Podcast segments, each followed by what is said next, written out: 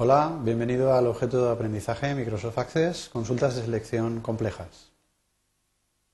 Los objetivos de esta unidad, objetivo único, saber diseñar consultas de explotación sobre datos de una base de datos Access, donde establecemos ya una serie de criterios avanzados, complejos.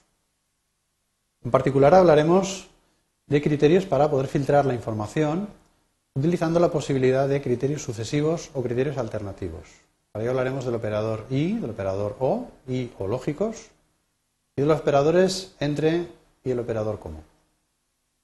Hablaremos también acerca de consultas implicadas en la base de datos que afectan a más de una tabla. Y por último, daremos una pincelada sobre las subconsultas. Cuando tratamos de diseñar una consulta a la base de datos para explotar la información que hay en la misma, hay veces que hemos de establecer criterios que deben cumplirse a la vez todos ellos. Por ejemplo, si disponemos de una tabla de empleados y queremos averiguar el nombre de todos aquellos empleados cuya altura sea superior a un 80 y vivan en Valencia, estamos preguntando por cuáles son las filas de la tabla que cumplen ambas condiciones a la vez. Es decir, si hablamos de un diagrama de conjuntos, el diagrama más externo representaría todas las filas de la tabla de empleados y los subconjuntos que vemos en su interior, uno de ellos tendría las personas mayores de un 80 de altura y el otro dispondría las personas que viven en Valencia. Estaríamos preguntando exactamente por la intersección de esos dos subconjuntos. Es decir, personas que estando en el subconjunto de medir más de un 80, también están en el subconjunto de aquellas que viven en Valencia. Por lo tanto, la consulta excluiría cualquier otro registro que estuviera fuera de, este, de esta intersección. En cambio, podemos disponer de consultas en las cuales se tengan que dar criterios alternativos, criterios que, con que sea uno de ellos verificado, ya es suficiente condición para obtener ese dato en el resultado. Es decir, esa misma pregunta, esa misma consulta que enunciábamos antes, de forma alternativa sería cuál sería el nombre de aquellos empleados cuya altura supera un 80 o bien viven en Valencia. En nuestro diagrama de conjuntos ahora estaríamos preguntando por la unión de ambos subconjuntos, es decir, el subconjunto de las personas que miden más de un 80 y el subconjunto de aquellas que viven en Valencia eventualmente habrá algunas personas que cumplan ambos criterios. Por lo tanto, estarían también incluidas en la unión. Para diseñar este tipo de consultas, donde hay criterios sucesivos o alternativos, hemos de fijarnos en el diseñador de consultas. En dicho diseñador utilizábamos la fila cuyo encabezado de fila ponía criterios para establecer las expresiones o los valores de filtro de dicha consulta. Bien, pues utilizaremos todos aquellos criterios que hagan falta siempre en una misma línea para indicar criterios sucesivos. Es decir, si preguntamos por la intersección de esos dos conjuntos, personas que miden más de un 80 y además personas que vivan en Valencia, deberemos poner un criterio para la columna altura y otro criterio para la columna ciudad. Pero ambos criterios deben estar en la misma fila. Por contra, si preguntamos por un criterio alternativo, es decir, personas que vivan en ciudad, Valencia, o personas que midan más de un 80, pero de forma alternativa, es decir, preguntamos por la unión, estos criterios deben colocarse cada uno en una fila. En nuestro ejemplo hemos colocado la expresión para filtrar la altura en una fila y la expresión para filtrar la ciudad en una fila diferente. Podemos conseguir esta misma acción haciendo uso de operadores. El operador y lógico y el operador o lógico nos permiten establecer criterios sucesivos o criterios alternativos a la hora de explotar consultas. Por ejemplo, si queremos contestar exactamente a la misma pregunta que antes, que referíamos mm, acerca de criterios alternativos, podríamos colocar dentro de un mismo criterio a la hora de diseñar la consulta el operador o entre distintos valores. Supongamos que queremos obtener aquellas personas que viven en Valencia o en Castellón. Esto implicaría un criterio para la columna ciudad. Podríamos hacer uso de la de la manera anterior, es decir, colocar el valor Valencia para un filtro para la ciudad, eh, para una ciudad, y debajo, en una nueva fila, poner el valor Castellón, indicando que entre ellas serían alternativas. O bien podríamos hacer uso de un solo criterio, en una sola línea, que diga que el filtro para la columna ciudad se indica como Valencia o Castellón. En este caso, tendríamos en una sola fila un criterio alternativo para la ciudad. Otro operador interesante que nos permite explotar con facilidad la información es el operador entre.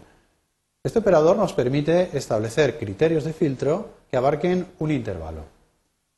Por ejemplo, si quisiéramos filtrar aquellas personas de nuestra tabla que miden entre 1,60 y 1,80, podríamos hacer uso del operador entre indicando un criterio para la columna altura, de forma que la expresión entre 1,6 y 1,8 definiría el intervalo de búsqueda que vamos a filtrar. Vemos que en, este, en este punto es posible hacer un criterio, en este caso sucesivo, para poder conformar igualmente el intervalo de búsqueda. Es decir, si utilizamos el operador ilógico, podríamos hacer una expresión equivalente para filtrar la altura, de forma que una expresión del estilo mayor o igual que 1,6 y menor o igual que 1,8 devolvería exactamente los mismos registros que el operador entre. Seguidamente vemos el operador como, un operador que nos permite establecer criterios de filtro para patrones.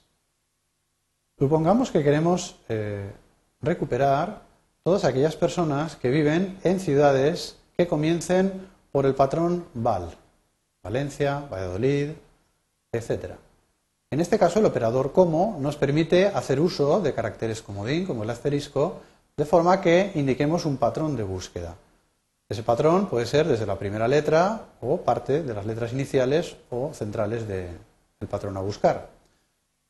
En nuestro ejemplo, si quisiéramos responder a esta pregunta, podríamos establecer un criterio para la columna ciudad indicando el operador como val asterisco. Val asterisco sería un patrón que indica que debe filtrar todos aquellos registros que en la misma ciudad, perdón, en la columna ciudad, tienen un ítem que comienza por las letras VAL.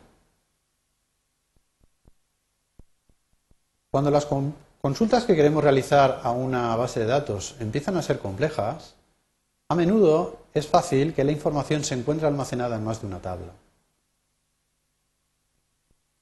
A la hora de diseñar estas consultas hemos comentado que hay que incluir todas aquellas tablas al diseñador que estén implicadas tanto en la salida como en los criterios. Cuando yo incluya más de una tabla al diseñador de consultas, veremos que el diseñador también incluye las relaciones que se han definido previamente en la ventana de relaciones.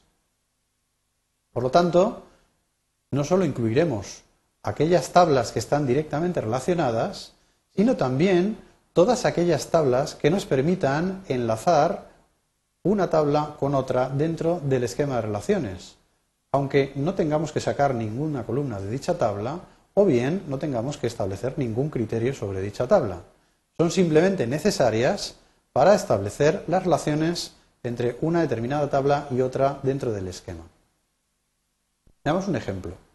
Supongamos un pequeño esquema de base de datos donde disponemos de tres tablas, la tabla alumnos, la tabla asignaturas y una tabla de matrículas donde reflejamos el hecho de que un determinado alumno se matricule de una determinada asignatura.